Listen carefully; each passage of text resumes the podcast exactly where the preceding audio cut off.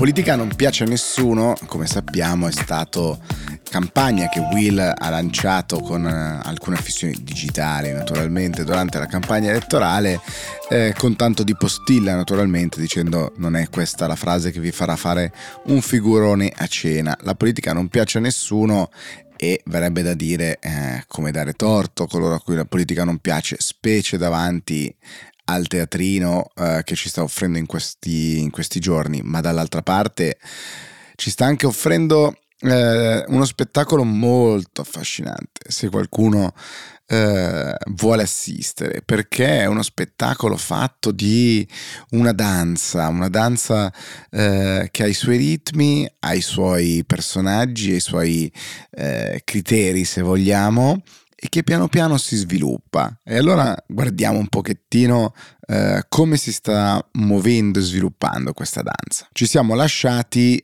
eh, la settimana scorsa con il foglietto degli appunti di Silvio Berlusconi scritti con la sua straordinaria calligrafia, volutamente lasciati in, in bella vista, un po' ingenuamente lasciati in bella vista, non si capisce, ma insomma eh, c'è questo foglietto con gli appunti in cui ci sono una serie di caratteristiche che sono affibbiate da Berlusconi a Giorgia Meloni, arrogante, supponente, contro il cambiamento, così non si può cambiare, con cui non si può andare d'accordo. E a sera Giorgia Meloni poi, prima del weekend, Um, rispondendo ai, ai, giornalisti, ha detto mancava un punto sul foglietto di Berlusconi, cioè che non sono ricattabile.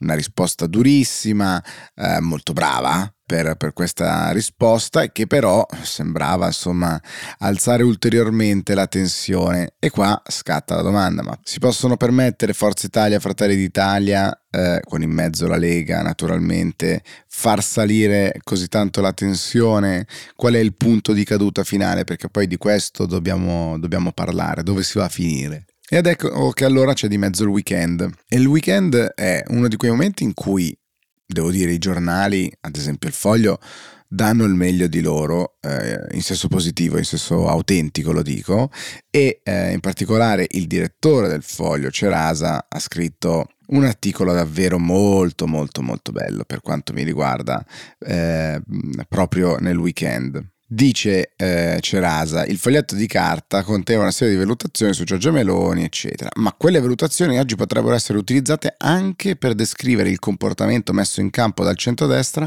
per selezionare la classe dirigente che guiderà le presidenze delle Camere. Supponente, prepotente, arrogante, offensivo, ridicolo, nessuna disponibilità ai cambiamenti. È una cosa con cui non si può andare d'accordo. Dice Cerasa, quindi c'è da augurarsi, dopo i primi due giorni di legislatura, che nella scelta dei nomi giusti a cui affidare il governo il centrodestra, il centrodestra scelga di fare un salto di qualità, per così dire, decidendo cioè di affidarsi a volti capaci di rappresentare una discontinuità netta rispetto all'estremismo cavalcato negli ultimi anni.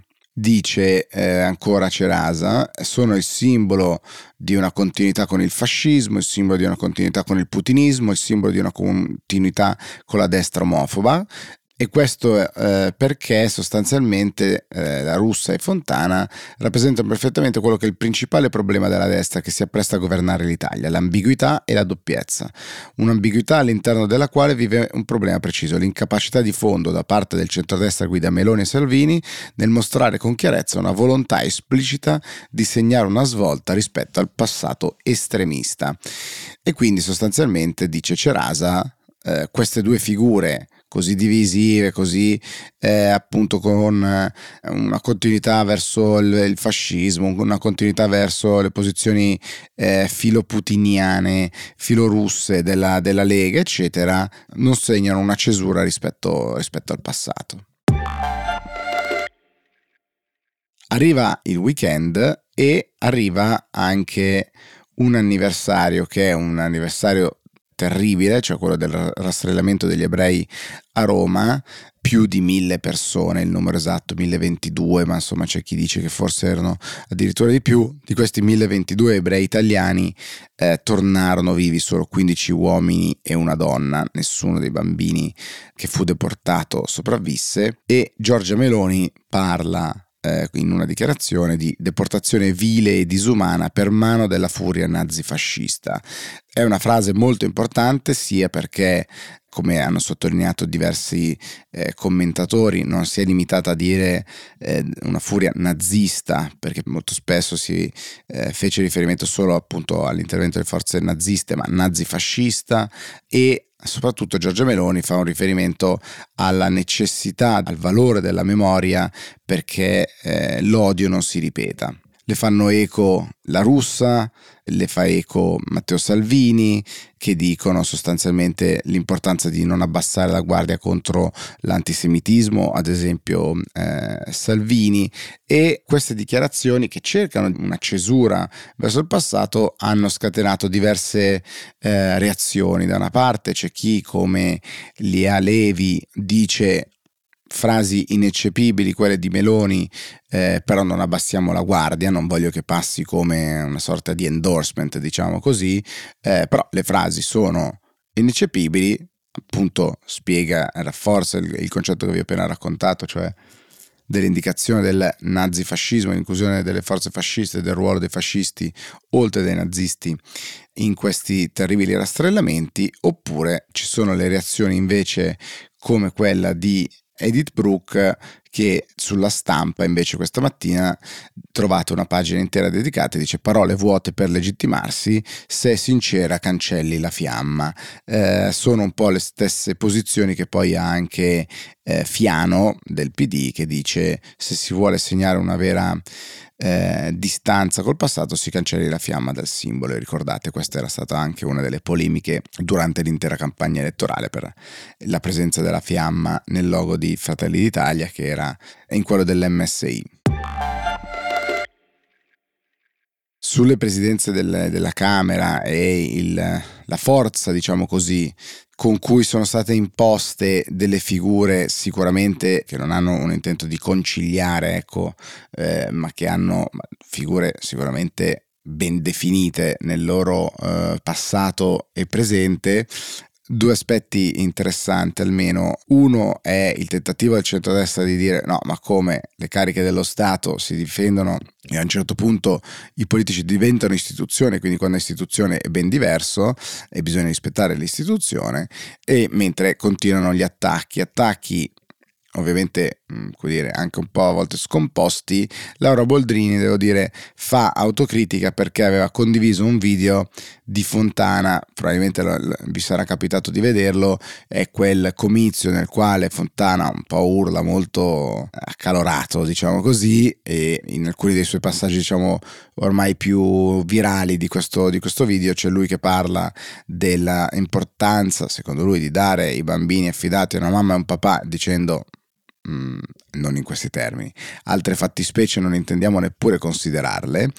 E poi eh, è montato in una versione, diciamo, di questo, di questo dibattito, di questo discorso, è stata montata eh, immediatamente dopo eh, una frase che dice eh, non voglio sentire la questione che gli stranieri aumentano il nostro o limitano il nostro problema demografico e, e noi siamo qua a pensare agli animali che eh, insomma creava una, una ambiguità. Eh, nella versione integrale c'è Fontana che attacca Silvio Berlusconi, video di qualche tempo fa.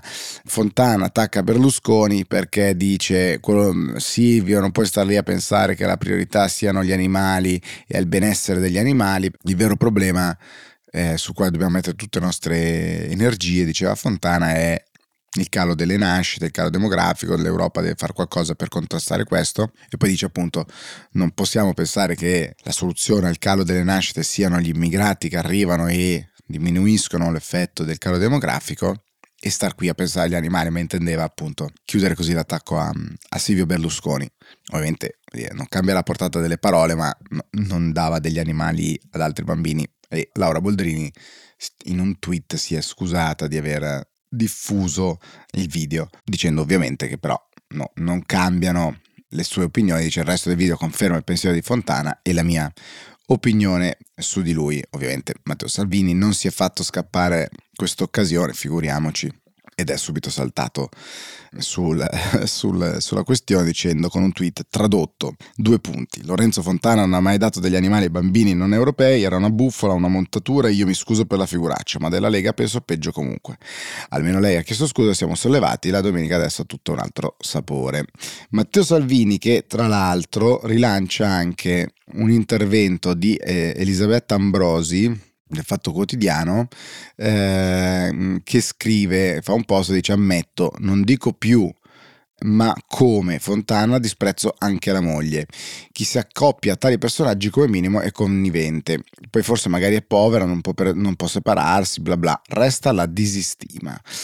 Ha detto diciamo di una sintassi non proprio fluida forse di questo, di questo post, però effettivamente insomma prendersela con la moglie di Fontana come connivente e per, per dire forse magari povera un po' separarsi, insomma davvero uno scivolone forse questo attacco, però devo dire che eh, Twitter torna a essere divertente eh, in questa fase perché ritornando alla danza con la quale abbiamo aperto eh, questa puntata di Italic che cosa succede? Allora ehm, succede che ci sono ovviamente rilanci di, diversi, ehm, di diverse agenzie che è un po' un piccolo test. Eh, si fa un tweet, poi magari diventa un'agenzia, poi diventa eh, un'intervista e poi serve la pezza d'appoggio, no? quindi io posso citare un tweet come ha detto e allora si costruisce piano piano piano piano piano piano. Allora qual è la danza che si sta eh, svolgendo? Beh, la danza per cercare di ricostruire eh, di ricucire quel rapporto tra Meloni e Berlusconi che si è chiaramente sfilacciato tantissimo nelle ultime ore, negli ultimi giorni, e per farlo incominciano a intervenire prima eh, personalità politiche diciamo di peso magari eh, minore e poi piano piano sale il calibro degli interventi. E chi interviene dopo cita chi, chi è intervenuto in precedenza ad esempio, è toccato al senatore Occhiuto di Forza Italia spiegare o buttare lì alcuni temi, ad esempio che quelli appunti che c'erano sul foglietto non sarebbero stati di Silvio Berlusconi o il suo pensiero, ma una sintesi come sempre fa Silvio Berlusconi di quello che sente eh, mentre parla con le persone, quindi diciamo sono più il pensiero degli altri ed ecco che si apre una piccola timida via d'uscita. Eh, poi sempre Occhiuto dice eh, che i senatori hanno deciso di non prendere parte al voto sulla russa contro il parere di Berlusconi, Ronzulli, Bernini e Gasparri. Eh, come sappiamo Berlusconi poi ha votato eh, come segno di, di apertura di peso mentre il resto di Forza Italia non aveva, non aveva votato e di nuovo si va a limitare la responsabilità del, eh, del capo di, insomma, di, di, di Silvio Berlusconi. E così piano piano si cerca di abbassare un po' la temperatura perché? Perché eh, ovviamente bisogna arrivare da qualche parte e quindi arriva ehm, ad esempio l'intervista a Lollo Brigida, come sappiamo uno degli esponenti di punta di Fratelli d'Italia, che dice ad esempio Giorgia non conosce rancore e qualsiasi arrabbiatura se emersa sarà sopita dall'interesse generale. Viene chiesto quale definizione fra quelle contenute nel pizzino le ha dato più fastidio.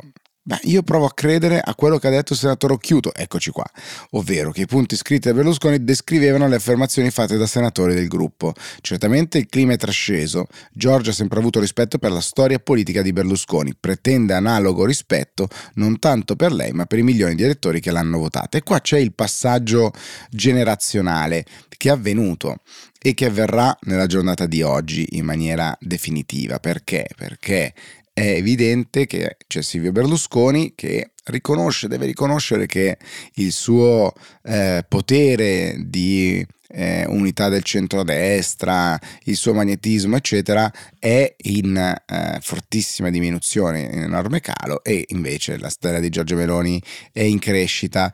E quindi Lollo Brigida dice Giorgia ha sempre avuto al passato rispetto per la storia politica di Berlusconi e pretende oggi analogo rispetto non tanto per lei ma per i milioni di elettori che l'hanno votata.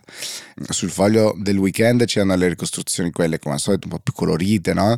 di costume, quindi dice non è più la politica come la pensava Berlusconi, cioè fatta in casa propria, con eh, appunto essendo il padrone di casa. Oggi, eh, lunedì, ci sarà l'incontro tra Giorgia Meloni e Silvio Berlusconi. Dopo tutto questo lavoro eh, dei, dei tessitori, insomma, di una rete per riagganciare, ebbene si terrà questo incontro presso la sede di Fratelli d'Italia. Ricorderete settimana scorsa dicevamo è Giorgia Meloni che va eh, nelle residenze di Berlusconi a incontrare Berlusconi, a rincontrare Berlusconi e Salvini e invece questa volta no, fine della storia, adesso è Berlusconi che deve andare eh, nella sede di Fratelli d'Italia. È un segnale, è un simbolo estremamente importante di quello che succede di questa alternanza. Il titolo di Repubblica questa mattina è Forza Italia si piega a Meloni lo riconosce eh, coi toni completamente diversi. Gianfranco Micci che è coordinatore di Forza Italia in Sicilia,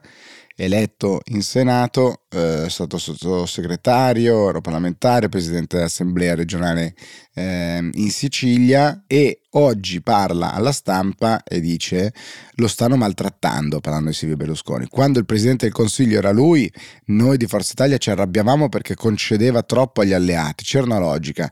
Più si sentivano valorizzati gli altri partiti, più la maggioranza era forte. Non sta andando così? Al contrario.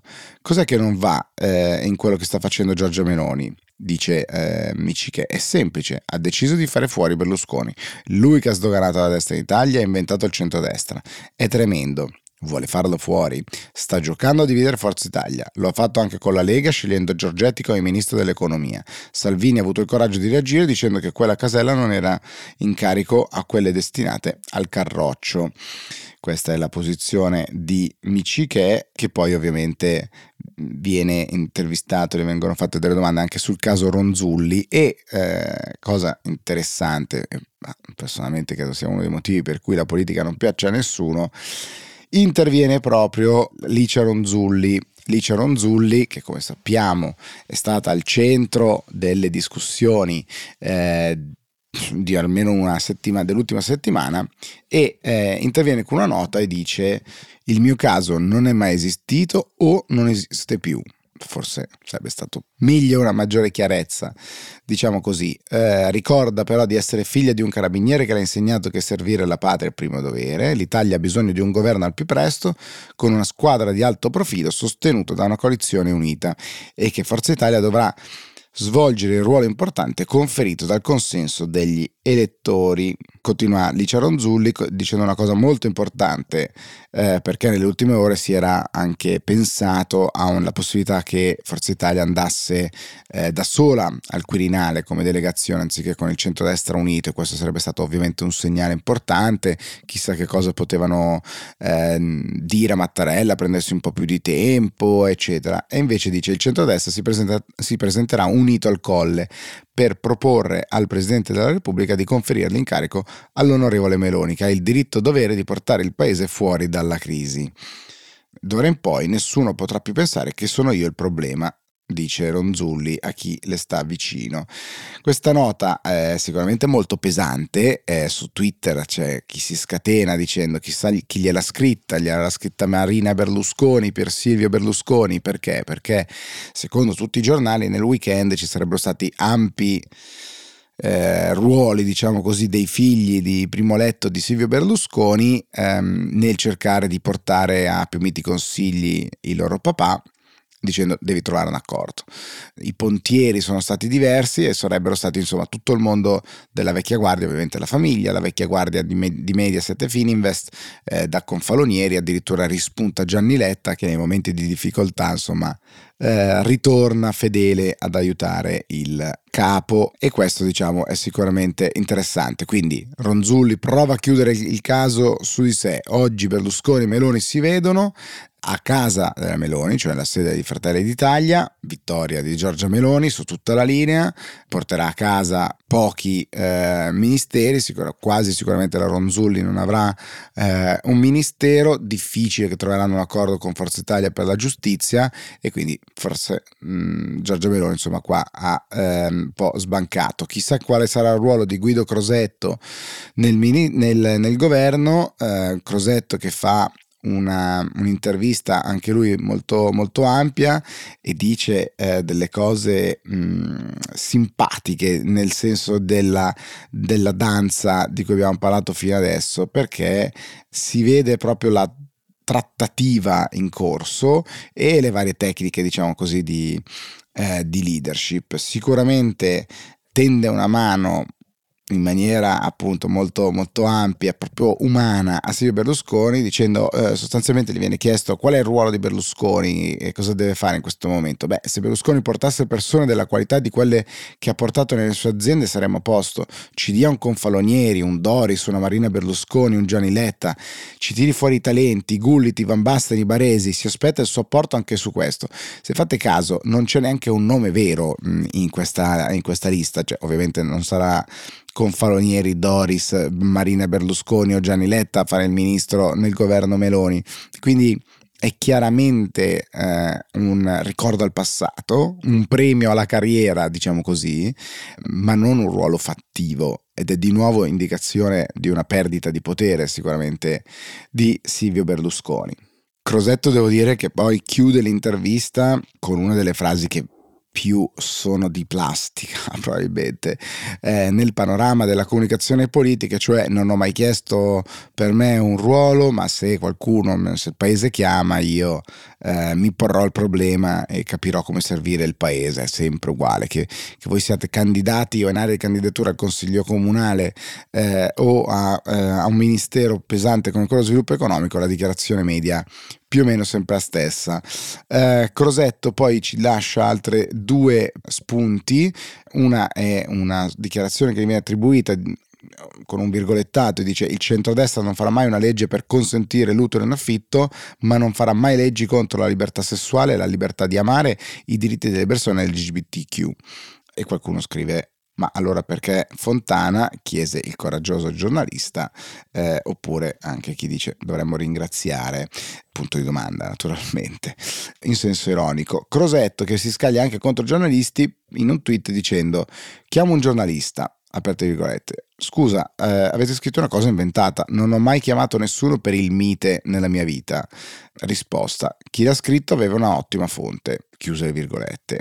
Una fonte migliore di me per sapere cosa ho fatto io? Perché devono inventare? Perché? Dice Guido Crosetto. Eh, effettivamente questa è una buona domanda. Cosa ci regala poi Twitter? Beh, allora ci regala Twitter una polemica su una dichiarazione fatta da eh, Lorenzo Fontana, dal deputato Lorenzo Fontana, che alla presidenza della Camera in un foglio nel quale deve indicare le, eh, le cariche ricoperte, le funzioni svolte eh, prima, della, prima, dell'elezione, per due volte eh, di fila ha scritto impiegato con la N, impiegato presso Verona Fiere in aspettativa del 2009, a parte che questa cosa, no, che ovviamente durante le cariche elettive ci sia l'aspettativa, eh, sono 13 anni di aspettativa, ma l'ha impiegato ha fatto come dire, ridere il web, ovviamente dice pensa a te, scrive impiegato con la N due volte di fila con tre lauree, pensa senza le lauree. Che cosa combinava, il foglio del 2018, chissà se l'ha scritto lui di suo pugno, ma insomma questa polemichetta su Twitter, Yoda, come sapete, eh, account che, eh, ci fa ogni tanto sorridere, pronti, tra virgolette, scrive, pronti un cazzo, comunque, effettivamente il pronti che era lo slogan eh, di Fratelli d'Italia, sembra sempre meno ecco, diciamo così, eh, vicino alla, alla, realtà, è anche vero che siamo molto lontani dai tempi della Costituzione, del governo eh, giallo-verde, il Conte 1 che volle tre mesi, ma qua tre mesi non ci sono perché sennò andiamo ben oltre le possibilità di approvare la legge di bilancio, ma prima che diciate che questa puntata è stata tutta dedicata al centrodestra. Eh, che cosa succede nel mondo del centro-sinistra? Devo dire, mh, mm, non molto. Calenda e Renzi insieme, eh, tutti e due denunciano ci sarebbe un asse PD Movimento 5 Stelle per escluderli dalle vicepresidenze de- delle due Camere o dalle presidenze delle, delle, commissioni.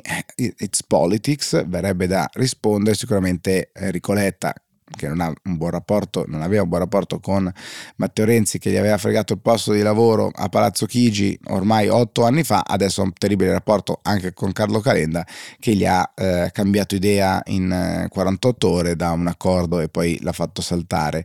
Calenda che tra l'altro cambia ancora un po' idea, nel senso che se prima aveva detto che faceva il partito unico, che adesso partiva Costituz- il lavoro per la costituzione di un partito unico insieme a Matteo Renzi, Renew Europe, ieri da Fazio si è un po' eh, staccato da Renzi dicendo sono due partiti distinti quando Fazio gli ha chiesto se il terzo polo insomma farà la, la stampella alla Melone ha detto di chiedere a Renzi sostenendo che il terzo polo è una federazione Italia Viva e Azione sono comunque distinti.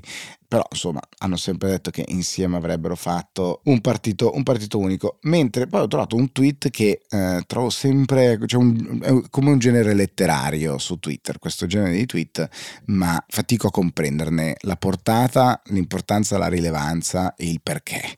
Alessandra Migliozzi su Twitter scrive mio figlio ascolta Carlo Calenda a eh, che tempo che fa che dice i dittatori bisogna fermarli, si parla di Putin, di Russia, Lorenzo alla fine commenta si è dimenticato di ricordare cosa ha fatto Hitler, bisogna ricordarlo. Lorenzo ha nove anni, fa la primaria, stiamo crescendo buoni cittadini. C'è tutto un genere letterario di questi bambini che a pochissimi anni dicono cose intelligentissime, guardando programmi difficilissimi, eccetera. Mm, mi interrogherò ancora per, diciamo, sulla, sulla portata eh, e il senso in realtà anche di questi tweet. Piccola perla di eh, Twitter finale per chiudere come sappiamo eh, è stato il giorno eh, anche nel, nel, weekend dello sfogo di Paola Egonu che è una eh, giocatrice di punta della nostra nazionale di, di, pallavolo, che tra l'altro hanno vinto la medaglia di bronzo ai mondiali battendo gli Stati Uniti e sostanzialmente Paolo Egonu eh, si avvicina a, a, fine partita al suo procuratore e si lascia andare uno sfogo amarissimo perché dice eh, basta, basta, mi sono, sono stanchissima, mi hanno addirittura chiesto perché sono italiana e dice questa è la mia ultima partita con la nazionale. Il video è diventato immediatamente virale, la cosa è stata rimbalzata su tutti, su tutti i media e addirittura il, il, presidente del consiglio Mario Draghi ha chiamato Paolo Egonu dicendo, insomma, esprimendo tutta la sua piena solidarietà alla giocatrice, dicendo l'atleta azzurra è un orgoglio dello sport italiano, avrà future occasioni per vincere altri trofei indossando la maglia della nazionale. Poi Paolo Egonu ha detto, beh, magari non smetto proprio perché aveva detto appunto sarà l'ultima mia partita con la nazionale, magari diventa una pausa, magari questa pausa può essere un messaggio forte contro il, um, il razzismo, ma la cosa eh, diciamo carina ehm, su cui riflettere è che Egonu come hashtag era il secondo di tendenza in Italia, ma era di tendenza anche con Enogu, perché c'è chi non sa scrivere questo cognome, secondo me. Abbastanza persone, tanto da andare in tendenza con il cognome vero, simbolo forse del fatto che non erano tutti esperti di pallavolo quelli che eh, si sono lanciati nei commenti di questo mm, eh, ulteriore caso mediatico, ma insomma è anche il bello della democrazia poter dare tutti noi sfogo alle nostre opinioni. Noi continueremo a dare sfogo alle nostre opinioni domani. Ciao.